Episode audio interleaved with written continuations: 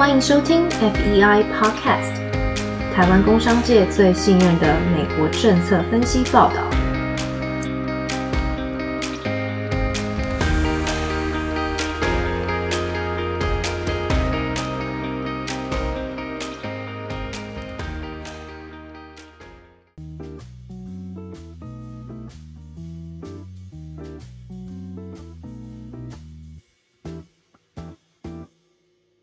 各位听众朋友，大家好，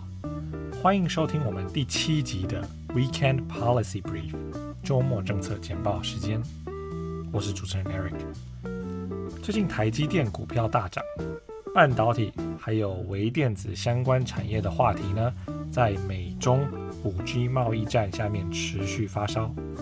我们今天借此机会来与听众朋友聊聊美国参议院和众议院目前刚提案的。美国晶片法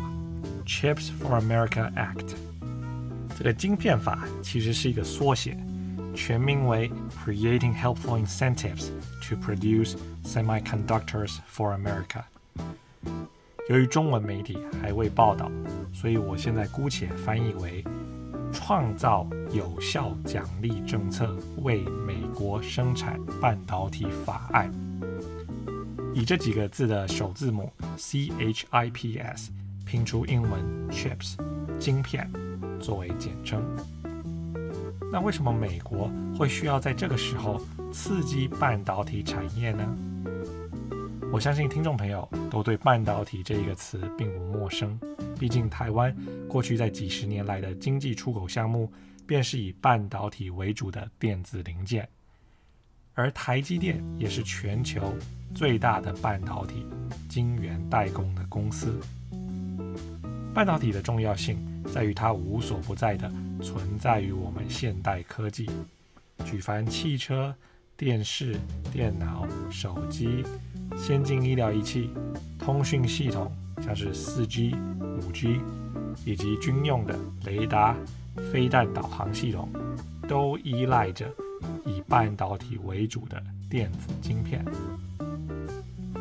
目前的半导体产业集中于美国、台湾、南韩、欧盟以及中国，而其中仍以美国占全世界主导的地位。美国的半导体公司的销售市占率大概占全世界的一半，而以生产能力来看呢，美国占全球的百分之十二点五。美国公司将他们的晶圆生产的百分之四十四配置给在美国的制造商，那其余的则分配给台湾、中国、新加坡等地。以目前的情况来看，美国的半导体产业呢，它的体质其实还算是健康的，但由于美中冷战的关系下面，美国必须要将此战略产业做重新布局。美国的参众议员认为，美国曾经拥有全球百分之二十五的产能，而现在仅剩下百分之十二。相比之下，中国大概有百分之十六的全球生产力。预计在二零三零年呢，全球的半导体晶片大概有百分之八十以上都会在亚洲生产。而且，产业界与国会议员们都知道。亚洲国家向来都用国家保护政策来扶植半导体产业，而美国的市场资本主义相形之下呢，则显得比较被动。正因为如此，参议院以九十六票赞成、四票反对的这种悬殊之差通过此案，并将这个美国晶片法附注于二零二一年的国防授权法当中。而众议院也同时将此案作为独立的法案进行推动，可见此案的重要性。我们先简单的来讲解一下这个半导体产业，如果它以生产模式来分的话，主要可分成三大类型，一个称之为 Integrated Device Manufacturer，整合元件制造商，简称 IDM。这些 IDM 公司呢？他们有足够的能力和资源，自行设计、生产并且销售机体电路。全世界目前最大的 IDM 是美国的 Intel 和韩国的三星，而台湾并没有 IDM。第二种类型呢是 Fabless Manufacturer，也就是无厂半导体公司。顾名思义，这些公司并没有自己的生产的厂房，他们专注于设计以及销售，并将他们的生产外包给晶圆代工厂。全世界最大的五厂半导体公司是美国的 Qualcomm 高通以及 Broadcom 博通。台湾的五厂半导体公司最具规模的是联发科。第三种类型是 Pure Play，也称 Foundry Model，晶圆代工。这些晶圆代工呢，就是指他们专注于生产制造的流程。全球最大的晶圆代工厂。有台湾的台积电、联电、力晶，而美国呢，则有格罗方德 （Global Foundries），还有韩国三星的代工部门，以及中国的中芯。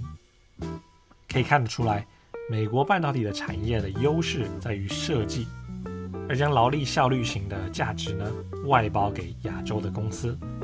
导致美国的供应链在美中冷战。以及中国冠状病毒的疫情下面受到了波及。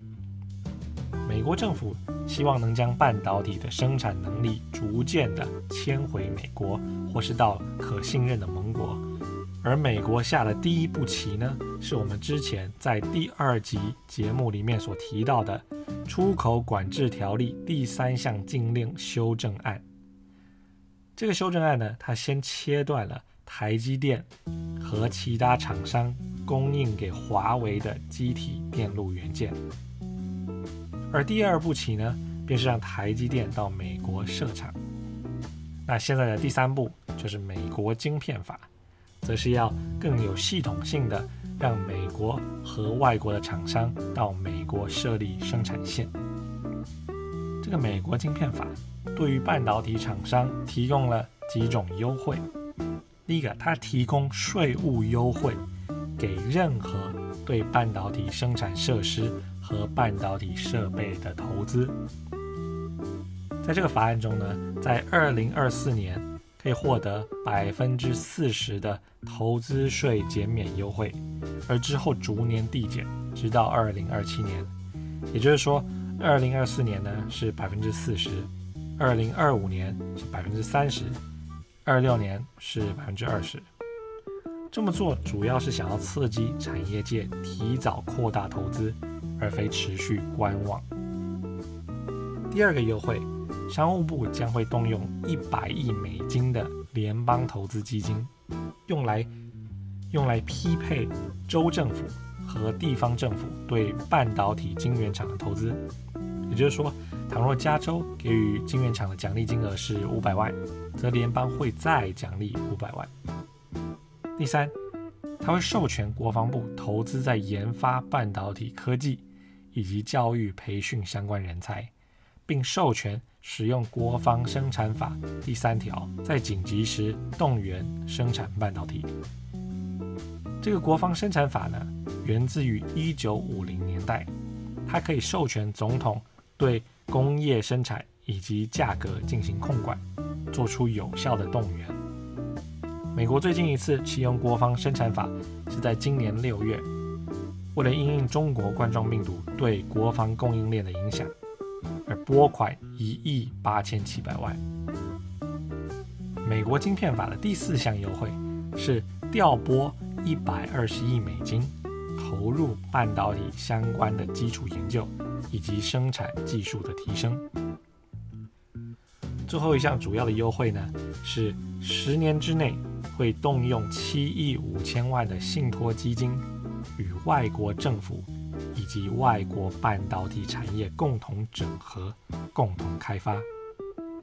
这个法案受到半导体工业协会的高度赞扬。台积电目前已积极的在美国布局，而联发科也在上个礼拜。正式在华府开设政务部门，聘请曾经在商务部任高级官员的 Patrick Wilson 出任总监，以进行政府的游说。在节目的最后一段，我们与听众朋友讲述一下美国的国安体系保护半导体产业，但是却失败的历史。美国国防部呢，在一九九零年代设立了一个机制，叫做 Trusted Foundry，可信赖的晶圆厂。进入这个机制的供应链厂商呢，需符合一系列的安全要求，但他们之后可以优先的取得国防部的订单。但是啊，这个可信赖晶圆厂的名单呢，对于许多国际大厂商来讲，并没有太大的诱因。美国国防部在一九六零年代的时候，他们是主要的半导体使用者。然而到了二十一世纪，个人电脑、手机还有各种资通讯系统数量大增，远超过美国政府所需要的量，导致美国国防部变成仅占全球百分之一的市场。那各位听众朋友可以想象得出来，国防系统本身十分的复杂，产品的开发周期又长。过程繁琐又耗时，况且订单的数量不大。反观商用市场，像是电脑和手机，基本上需要的晶片规格十分的标准化，数量又十分的庞大，几乎每个人都有一只手机，甚至两三台电脑，但不会每一个人拥有一套爱国者飞弹。所以国防市场无法利用任何规模经济的优势。全球目前最先进的半导体厂商，像是美国的 Intel、Global Foundries、格罗方德，还有台湾的台积电、韩国的三星，只有格罗方德是在可信赖晶圆厂的名单中。然而，由于我们刚刚讲到的国防市场小，而且又封闭，所以许多供应链的厂商最后其实在研发上面都远远落后于其他市场上的竞争者。像是格罗方德呢，目前仍在使用十四纳米的制程，虽然目前能够满足军方一些比较老旧武器的需求，但是国防部未来势必仰赖台积电和三星的七纳米甚至五纳米的制程。美国晶片法意图将晶圆制造的技术搬回美国，但这只解决了其中的一部分的问题。国防部势必重新检视他们在科技筹获。以及采购方面的商业模式，善加利用产业界的研发优势。我们今天的节目就在此告一段落，感谢各位朋友的收听，我们下次见。